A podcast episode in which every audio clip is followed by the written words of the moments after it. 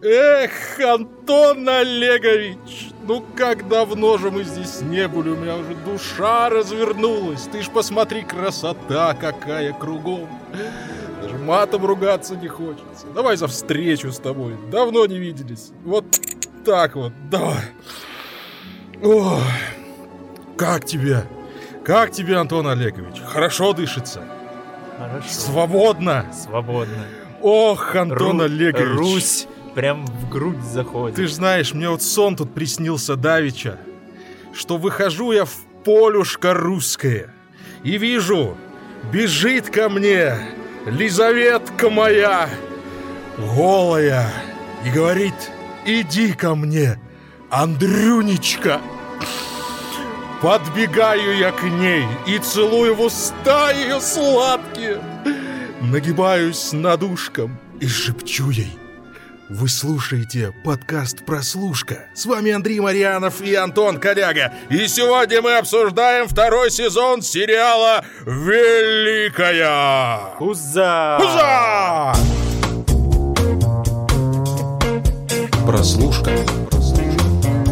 Да, друзья, в этот раз совершенно не смогли мы удержаться, потому что, ну, правда, целый год прошел с момента выхода первого сезона сериала «Великая». Мы, правда, по нему с Антоном Олеговичем соскучились и не можем как-то по-другому начать все это дело, поэтому давайте как-то постепенно входить в наш обычный ритм, потому что я прямо сейчас даже плохо понимаю, о чем там дальше обсуждать, потому что второй сезон сериала «Великая» получился отличным, но есть у него там некоторые нюансы, которые стоит обсудить, и, может быть, даже предупредить тех людей, которые только-только начнут его смотреть вот-вот в ближайшее время.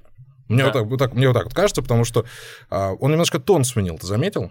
Слушай, это правда. Вышел сериал «Великая», кажется, даже больше, чем год назад, потому что я накануне переслушивал специально наш с тобой первый подкаст про первый сезон, собственно. Это было вроде даже в апреле или в мае две тысячи двадцатого года. Мы еще с тобой были юные, свежие, не так нагруженные всяким разным сериальным шлаком и не шлаком, и, в общем, чем угодно.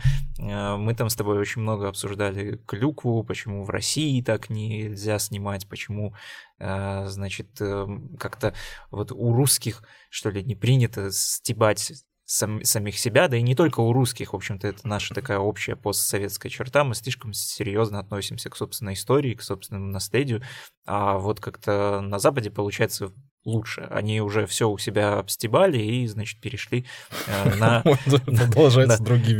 на наши земли, топчутся уже там прям под границей, бряцают, значит, гусеницами, копьями и чем только не. Не гусеницами, бряцают перьями от ручек, понимаешь, когда пишут вот эти вот сценарии. Это правда, да. И второй сезон, он, честно говоря, получился даже, что ли, более русским, чем можно себе представить самый такой ядрёный русский сериал. То есть я, когда смотрел второй сезон «Великой», мне прям казалось, что его написал какой-нибудь Роман Волобуев, который писал «Последнего министра», у которого, кстати, тоже скоро выходит новый сезон. Не пропустите, и мы точно не пропустим, потому что, честно говоря, я вообще...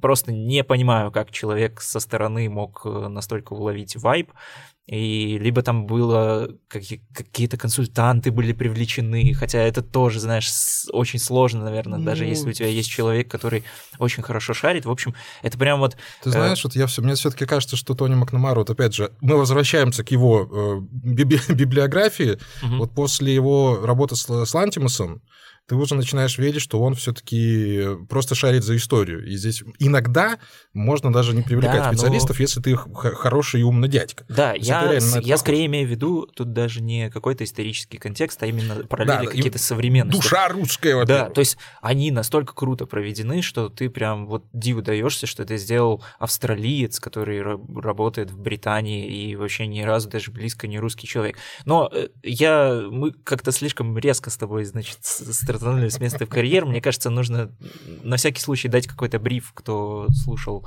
вернее, кто не слушал наш предыдущий подкаст, возможно, даже не смотрел первый сезон «Великой», все это вы обязательно послушайте, посмотрите. «Великая», кстати, лучший сериал две тысячи двадцатого года по нашей с Андреем версии. По версии нас. Да, да, и вполне есть шанс, что он станет и одним из лучших сериалов две тысячи двадцать первого. Может быть, ну, не факт, давай что пока, на первом давай месте, пока не будем разбрасываться, да, это мы громкими заявлениями, мы еще дойдем до этого через пару минут. Забрасываем удочку немножко в будущее. Все-таки у нас целый месяц есть шанс, ну да, еще у кого-то вырваться вперед. «Великая» — это сериал э, сценариста, сценариста-фаворитки Тони Макнамары, который рассказывает о приезде Екатерины второй в Россию, ее свадьбы с Петром третьим и ее восхождении на престол. Сначала довольно мирными методами, а потом с помощью государственного переворота. Э, собственно, с государственным переворотом. Заканчивается первый сезон и начинается второй, в котором ее муж Петр третий сидит под домашним арестом, но все равно очень э, активно присутствует в жизни Екатерины, не только там э, основными своими частями тела, а еще и дополнительными. Вот. Э, и Екатерина, значит, не знает, что делать теперь со свалившейся на нее властью, то есть, вернее, она знает, что делать, иногда даже слишком хорошо будто бы знает, Илья, что делать, да, да, и перебарщивает, и, в общем, ее по ходу сезона качает вот от такой наивной девицы с очень идеализированными взглядами вообще на политику и на Россию, до вот прям такой властной и грубой женщины, которая может вот прям стукнуть кулаком и, и, и сказать «нет» или сказать «да». Ну и в конце концов в этом есть и физиологическая причина, потому что большую часть второго сезона Екатерина на сносях, и это проговаривается в сериале, что это действительно влияет и на ее восприятие действительности, и на ее какие-то поведенческие моменты. Она начинает есть землю русскую, да, ну, все мы знаем, что действительно в организме женщины во время беременности происходит, ну, совершенно невообразимое количество разных процессов, которые иногда на самом деле заставляют женщин, ну, совершать довольно странные поступки, вроде, ну да, хотя бы желание съесть земли. Понятно, что никто не будет этого делать сейчас, но, знаешь, за желание никто не отвечает. Ну, во-вторых, там, конечно, она по водочке ударить не, не, не дура, как говорится, что тоже сейчас выглядит дикостью, но... Вот, понимаешь, все-таки вот, я пытаюсь как-то так сформулировать, чтобы сказать, что мне понравилось, но при этом у меня есть претензии. А у меня, наверное, были слишком завышенные ожидания. Все-таки, да, действительно, он стал по нашей версии лучшим сериалом прошлого года, что совершенно заслуженно, но он а, очень сильно изменил свою интонацию и перестал быть такой уж бравадной комедией, угу, которая только и делает, что подтрунивает, ёрничает, иронизирует над какими-то русскими традициями и привычками, и превратился уже в некий политический, ну, если не сказать триллер или детектив, то хотя бы перешел на сторону вот именно политических интригов, интриг, скандалов и всего, что с этим связано. Угу. А, естественно, он потерял от этого немного юмора, и там уже нет такого желания гомерически где-то похохотать. Но, с другой стороны, надо понимать, что... Но не будет же вся эта история превращаться в один сплошной ситком, потому что внутри-то там, извините, речь идет про Русь-матушку, про судьбу, там, понимаешь, про страну, про какие-то действительно возвышенные большие вещи, и Тони Макнамаре, да, надо было как-то двигаться вперед в этом плане и пытаться как-то этот дискурс менять и переходить уже, там, как говорится, от слов к делу, и... Если держать это в голове, если понимать, что характер сериала изменился, то смотреть его становится немножко проще, потому что мне первые две серии заходили так немного тяжеловато, потому что они там что-то топтались на месте, что-то они там пытались мудрить, крутить, но в конце, в общем-то, все. Слушай, у меня как сошлось. Раз-таки наоборот были ожидания, если не заниженные, то, наверное, просто ровные, потому что, как мы помним, изначально «Великая» вообще задумывалась как мини-сериал, то есть, несмотря на то, что там такой как бы клиффхенгер, нам сразу давали понять, что это цельная и законченная история, она заканчивается переворотом, и, собственно, на этом все. И мы обсуждали с тобой в прошлый раз тоже, это больше как мини-сериал, как какую-то цельную историю, только после подкаста мы узнали, что все-таки его продлили на второй сезон. Да, если, это... если ты помнишь, я еще сказал тебе, что выстрел да. будет... И будет второй сезон. Да, и меня это вот как-то, знаешь, насторожило, потому что чаще всего такие сериалы, которые начинаются как вот действительно цельная история, а потом его вынуждают продолжать рейтинги, это все мероприятие ничем хорошим не заканчивается. И мне казалось, что сейчас, вот, значит, Тони Макнамара будет э, дописывать что-то там через силу, учитывая то, что первый сезон «Фаворитки» это вообще он был поставлен по его пьесе. Великой. Да. По... Ой, блин, да. Почему я хочу сегодня говорить «Фаворитки»? Потому что они как бы похожи. Да, это просто плоть от плоти. Простите, я буду иногда называть «Фаворитка». Я думаю, что Андрей меня устанет просто поправлять. Я буду так вот делать, если ты ошибаешься. Слушай, нам нужно было наполнить эти бокалы чем-нибудь, чтобы нам каждый раз с тобой... Ну, я боюсь, что мы не дотянули бы до конца подкаста. В общем, да, первый сезон «Великой» был поставлен по пьесе, и это значит, придется все дописывать и что-то вот как-то там из себя выдавливать за год, чтобы это подскочить. А оказалось, что нет. Это вполне себе логичное развитие событий. Первые две серии мне как раз-таки очень легко зашли, просто потому что они вот прям плавненько вытекают из предыдущего сезона. У меня... когда я сел смотреть, было такое ощущение, что да ничего и не заканчивалось. То есть все, вот, вот как цельные двадцать серий сняли, так и сняли. История плавно начинает перетекать действительно в такую околополитическую драму. Если первый сезон был больше такой, знаешь, галереи нравов, вот этой эпизодически правдивой исторической России, то здесь повествование больше сфокусируется даже на личных отношениях Петра и Екатерины, э, какое-то их вот эти вот напряжения э, в их таких вот непростых, даже не то чтобы токсичных, это даже не, не назовешь токсичные, это какие-то вот прям... Они так вообще-то и называются. Да, это но, пример но, токсичных отношений. Да, учитывая то, что это у нас э, как бы происходит все дело примерно за триста лет до, до того, как был придуман термин «токсичные ну, двести, отношения». Ладно. Да, это такие как бы прототоксичные отношения. И интересно наблюдать в первую очередь, как меняется Петр, потому что меняется он тоже довольно органично, то есть, знаешь, не происходит как вот так, что типа у нас персонаж был вроде как какой-то плохой мудак и говнюк, а во втором сезоне мы резко сменим там ему да интонацию. Он Нет, он в принципе остается тем же мудаком и говнюком, и... но при этом он начинает вроде бы совершать какие-то благородные поступки, э, говорить по-другому, там, не знаю, он начинает читать, изучать кунг-фу, и, в общем-то, этому веришь, то есть, понимаешь, это вот... Э, веришь, что это по-настоящему живой персонаж, и у тебя практически до самого финала все равно есть сомнения, а изменился он или нет, это все какой-то хитрый план или нет, просто потому что, если помнишь, в первой серии он же, когда ехал, возвращался обратно там в карете, он говорил, что у меня есть какой-то хитрый план. Да, что он задумал, да. Да, и ты как бы держишь в голове о том, что, возможно, это все какая-то очередная разводка и трикстерство, но оказывается, что нет, оказывается, что действительно люди меняются, и меняются вот так круто и интересно и живо. То есть у меня вообще не было такого впечатления, что это, знаешь, какие-то изменения просто потому, что так захотел сценарист. Это все, ну, вот, вот настолько живого и классного персонажа я, честно говоря, в этом году не вспомнил. Слушай, ну, к вопросу о том, возможно ли было сговнять. Продолжение, конечно, возможно. Мы, скорее всего, сейчас вот с тобой посмотрим второй сезон «Игры Кальмара». И вот там уже будем видеть, см- сможет ли его создатель поднять второй сезон и сделать его хотя бы на том же уровне, что и первым. Mm-hmm. А у него одна большая проблема есть в том, что он там пятьсот человек убил, понимаешь? И остались там персонажи не самые э, разноплановые у него в руках.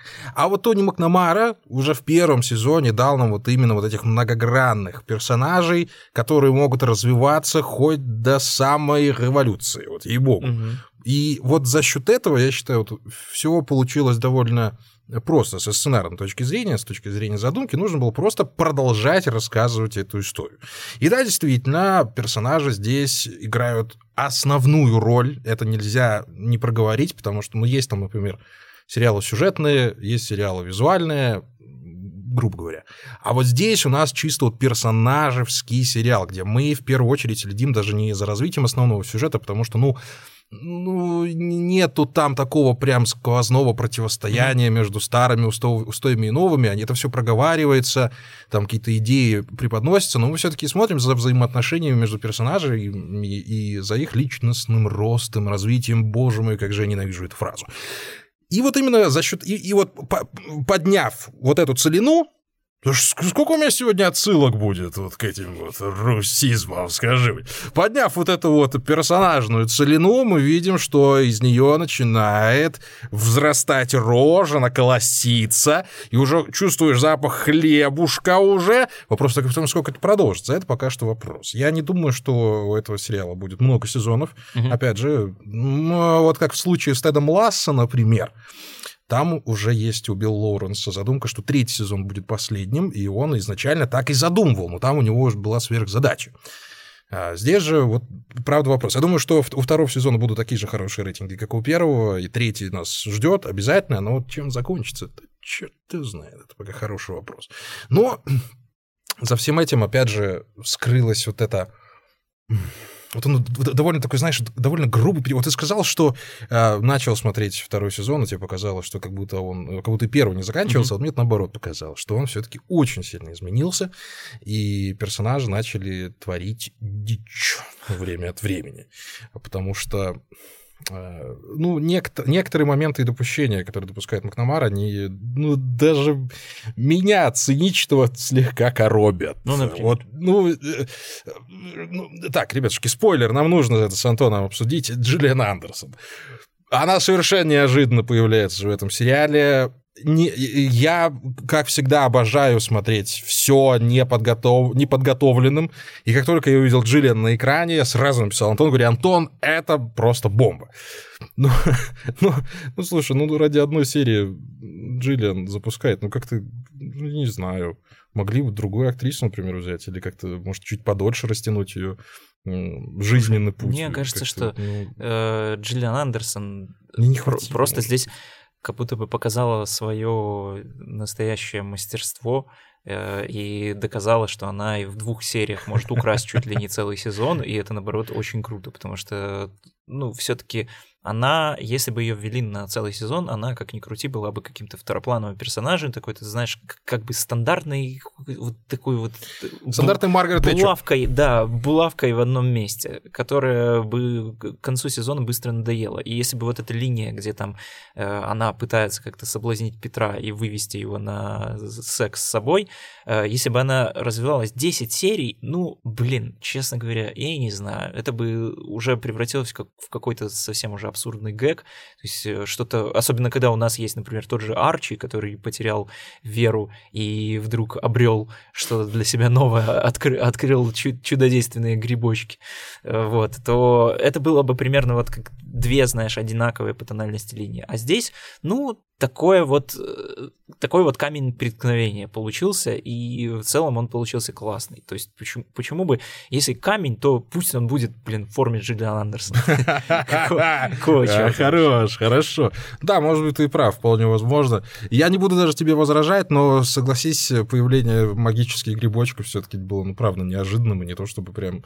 обязательно, можно было бы и без этого вывернуть. И вообще, мне кажется, что вот персонаж того же Арчи, он стал ну, совсем уже шаблонным. Нам нужно было показать вот этого сходящего с ума старика, который резко оказывается mm-hmm. геем, который не, не по христианским законам живет, и он к концу превращается он в такого уж совсем, ну, клоуна, что ли, даже, может, не клоуна, а такого буфона, знаешь. Ну, он, слушай, он экспериментирует. Мне кажется, что вообще, честно говоря, очень странная будет аналогия, но у меня во время просмотра второго сезона часто закрадывались какие-то сравнения даже с Sex Education, как будто бы там э, очень много героев ну, тоже, тоже, они живут примерно все в одном месте, да, опять же, у нас Джиллиан Андерсон, и они как будто бы все находятся в каком-то поиске себя, в том числе там и, и в каком-то сексуальном плане, и личностном, и с точки зрения отношений, то есть например, отношения Петра и Екатерины, это же очень похоже на отношения Мэйв и Отиса, которые там полсезона сначала ходят, зыркают друг на друга, а потом начинают постепенно сближаться и понимают, что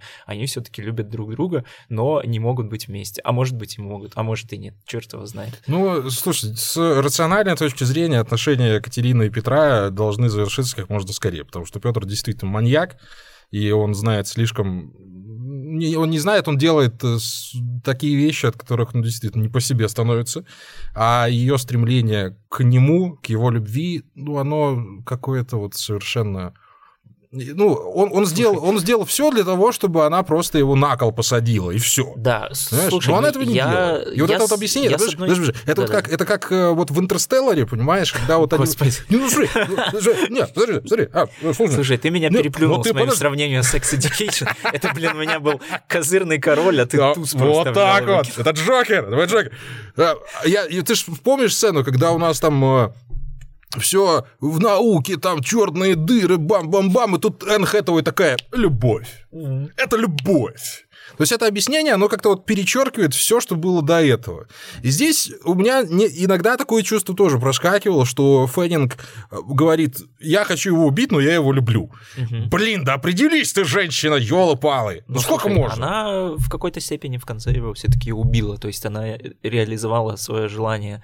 Это, знаешь, она как будто бы просто пошла и выместила свой гнев, а потом такая поняла, что, ну, в общем-то, мне, мне было вот просто достаточно вот этого. И да, я с одной стороны с тобой согласен, что действительно Петр, он, ну, правда, маньяк, даже несмотря на то, что его усилиями сценарными э, сделали прям таким очень неоднозначным персонажем, ты постоянно действительно сомневаешься, хороший он или нет, исправился он или нет, но за второй сезон, как мне показалось, что Екатерина, она, в принципе, поднялась примерно на его уровень, mm. то есть она, пожив в России, и Петр ей, в принципе, на это тоже намекал, что как бы ты, ну, по-другому тут нельзя, видишь, как бы...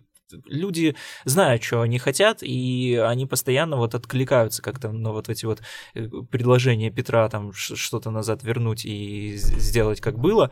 И Екатерина вот постепенно начинает пропитываться вот этим, и, и они становятся вполне себе такой вот нормальной маньячной парочкой. Вот. Это, знаешь, как был еще на Netflix такой сериал «Ты», который мы пропустили в этом году. Ну, сознательно. И, и в прошлом году тоже пропустили. И, и будем пропускать, наверное, да. и дальше. Но вот это что-то вот близкое к тому, как закончился второй сезон «Ты», когда, значит, у нас мы очевидно понимаем, что это просто максимально токсичные, неправильные, нехорошие во всех смыслах отношения, но как-то не болеть за них тоже, что ли, неправильно, и ты не можешь. Ну, с другой стороны, как будто мы никогда такого не видели. Да, финальный кадр, вот опять где же. Они стоят прям в обнимочку, и прям вот как будто бы идеальная гармония. Я тебе сейчас второго Джокера подкину. Это как финал «Бойцовского клуба», да? Ну, похоже да, на то, что он да, за руку да, берет, да, он все начинает да. рушиться. Слушай, примерно. Ну, извини, ты сам начал эту игру. Не я развязал эту войну, дружок, не я. Так вот, а что главное в этом, блин, сериале, вот ты в первом сезоне это просматривал, и во втором, что Тони Макнамара, мы об этом говорили в самом начале, невероятным образом взял и, не взращиваясь с юных лет на Достоевском и прочих депрессивных русских писателях, он понял вот суть вот этого, как это сейчас в России называется, консервативного оптимизма, да, что-то в этом Ой, духе. я ну, не очень я думаю, я думаю таких, тот, такой глубины выражения. Тот, кто понял, тот поймет. А он действительно показал, насколько вот этот какую-то нашу, даже не русскую, давайте скажем, за белорусов тоже, какую-то вот славянскую безысходность того, что все новые идеи должны проходить, должны а, вникать в нашу жизнь через какую-то боль, через отрицание, через порицание всего вокруг. То есть все, что предлагает Катерина, вызывает у нас те реакции, которые, собственно, мы и так уже с детства знаем. То есть она говорит: свободу крестьянам, начинается бунт. Там... Учим детей, начинает бунтовать. То есть вот Петр все время, все время пытается это донести, что здесь так не работает. Я, я твои слова просто подтверждаю, это на самом деле так, но удивляет действительно, что это пишет австралиец, потому что мы с тобой mm-hmm. очень редко могли наблюдать за чем-то подобным здесь, ну, может быть, и по понятным причинам, но даже и от кого-то с хотя бы с русскими корнями там. То есть, mm-hmm. мы, мы не видели mm-hmm. такого. И опять же, ты вот правильно вспомнил «Последнего министра», потому что у нас как-то в связке эти два сериала шли, и в том году, и в этом, я думаю, тоже будут, что они вот э, достигают вот именно этого вот православного прозрения, вот именно взгляда в то, кто мы есть. И, и, и еще и, и, и Макнамара еще не поучает нас этим, а он просто показывает и говорит: вот вы такие. Yeah. И на это обижаться смысла никакого нет. Потому что если ты немножко соображаешь, ты понимаешь, что это выглядит карикатурно. Ну, блин, мы так себя ведем. Все об... именно от масса общества. Непонятно, что есть интеллигенция, там есть какие-то там образованные люди, есть люди с, с различными точками зрения, но в общей массе вот это вот наше непринятие чего-то инородного, оно подловлено просто филигранно. Это великолепная работа, великая работа, именно сценарная, по задумке, по исполнению. Ну и темнокожий батюшка Иван. Это, конечно, было круто. Я скажу, вот меня сорвало немного в этот момент, когда встает мужчина. Ну, мы же привыкли к тому, что там темнокожие актеры исполняют графов Орловых. На самом деле... Но у меня прям... На самом деле там еще даже на уровне каких-то гэгов, отсылочек все очень круто сделано. Заметил же, что букмекера в какой-то там серии звали Михаил Мишустин. Мишустин, да? Да. То есть, ну, это же тоже... Ну, я не знаю. Называется «Автор думал». Да, это же вряд ли можно просто, знаешь, зайти в Google и набрать там имя какого-то российского политика и что-то там ставить. Какие-то еще там проскакивали имена, кажется, Березовский упоминался. «Коктейль Молотова», там самая первая серия. Я вообще, я просто порвался с этого, я тебе серьезно говорю, ну, как, откуда там взяться этому вообще в целом? И обратите внимание, какое количество анахронизмов присутствует в Великой, mm-hmm. ну, действительно, там, вплоть до кенгуру, в который Петр носит э, Павла, сына своего, ну, понятно, ну, какое кенгуру, блин, в, в, том, в том-то веке, но... Ну, как они так органично смотрятся? Как они так вписаны? Что ты смотришь, и вот в такие моменты ты понимаешь, блин, это все буфонада, это все ерунда. О, в смысле, не ерунда, в смысле, это все шутки. Ну, хочется верить. Ну, хочется, да, вот, и, и, и, вот поднять опять трубочку, так, а, а, а, давай! Как он это сделал? Это, это, ну, это, это великая работа. Это, это, это должно войти в аналы истории. Не обязательно должно попасть в, в учебники истории, не обязательно совершенно. Учить по этому историю не надо, ребятушки, если вы вдруг решили. Но понять душу русскую был способен Слушай, только а один может, человек на самом до, деле, до этого. Э, все так получилось просто, что действительно мир, он одинаковый, и люди все одинаковые. Может быть, это ну... нет на самом деле. Макнамара нам показывает не русскую душу, а наоборот, что какой-то прям особенной русской или там постсоветской или славянской души, что ее на самом деле нет. У нас же был, прекрасно это демонстрировал э, швед, в первом сезоне, который появляется тоже ненадолго mm-hmm. во втором, который ведет себя примерно так же. И мы с тобой тоже рассуждали в предыдущем подкасте о том, что эта история, она могла бы снята быть про любой исторический период в любой стране. И даже сейчас по многим спорным вопросам, которые там у нас возникают в интернете по поводу, я не знаю, коронавируса, вообще чего угодно, политики, экологии, там, гендерного равенства, хватает... одинаково мыслящих везде, во всех странах, и кардинально противоположным мыслящим тоже точно так же. Ну да, и как, и как будто там в той же Англии не было дурацких королей. Конечно, там, знаешь, ну, да. То есть, по большому счету, да, если поменять просто местами, место дислокации поменять, в принципе, да, вполне возможно. Ну, разве что во Франции так бы не получилось, там слишком быстро революция случилась, да. Поэтому да. Ну, тут уже извините. Да, но все равно, отстоять. Опять же, видишь, все равно есть какая-то... возможно, на Западе больше свобода говорить про все эти вещи, потому что я как-то читал не так давно большое расследование би би си про самоцензуру в российских сериалах, и вот как раз-таки после него понимаешь о том, что в России такого бы никогда не сняли. Хотя это вот, казалось бы, прям исконная история. То есть вот бери просто и снимай, шути, и казалось бы, что шутить позволено. То есть там чернокожие могут себя называть как угодно, и любые представители, представители любых меньшинств вроде бы как могут над собой шутить, и любые народы могут над собой шутить, но почему-то в России так не получается. Просто потому что ты вот смотришь «Великую», и там можно реально загибать пальцы или выпивать каждый раз... Когда, когда происходит да, оскорбление чувств верующих. Да, оскорбление чувств верующих, или когда ты видишь шутку, которая бы вообще никогда не прошла ни на одном питчинге. Почему так? Вообще непонятно. Это, это судьба. Это, понимаешь... Да, это наша... Бы... А с другой стороны, слушай, ну... поня... станет прекрасно понятно, если вот «Великую» как раз и посмотришь. Просто потому, что это какое-то проявление вот э, этого максимального консерватизма, закрытости к чему-то новому, боязни как-то вот повернуть чуть-чуть не туда. Вот, собственно... Но мы же понимаем лишает нас шутки. Таких прекрасных сериалов. Антон, ну мы же понимаем эти шутки, да? Мы понимаем, конечно. Я уже хотя бы этому радуюсь, что мы можем, во-первых, смотреть, то, во-вторых, понимать, угу. и понимать, что это все ирония. Но, знаете ли, как говорится, как-то в сказке ложь давней намек, угу. младшим молодцам урок, здесь то же самое. Да, понятное дело, что там он совершенно оскорбительный. Вот во втором сезоне он стал совершенно оскорбительным. Если в первом там еще Макнамара чуть удерживался, то здесь, ну, есть вещи, я серьезно говорю, от которых, ну, даже, даже меня немного коробило. А это очень сложно, ребятушки, особенно когда я понимаю, что все это художественное произведение. Но, ну, а что делать? А что делать? А, а как по-другому? А никак. Да. А нет, нет других вариантов, поэтому... И мы, мы же с Антоном говорим исключительно про личность Макнамары как главного человека в этом всем процессе. Именно с его задумки, с его идеи, с его сценария все это взялось, и без него этот сериал невозможен в принципе. Это совершенно очевидно, это видно в диалогах, это видно в проработке всего, нас, всего внутреннего мира этого сериала. Даже в этом долбанном крокодиле, который в конце, который в конце концов, на которого нападают. Шик, да. Шикарная сцена. Вот, шик, вот, вот в этой сцене все стало понятно. И Екатерине все стало понятно, потому что она принесла крокодила, говорит, вот, никого убивать не надо. И, собственно, закончилось это именно тем, что, что и предполагалось. Поэтому, ребятушки, это... Это второй сезон сериала «Великая», который нужно смотреть так же, как и первый сезон, я считаю. Мы с вами наблюдаем один из крутейших сериалов в истории телевидения.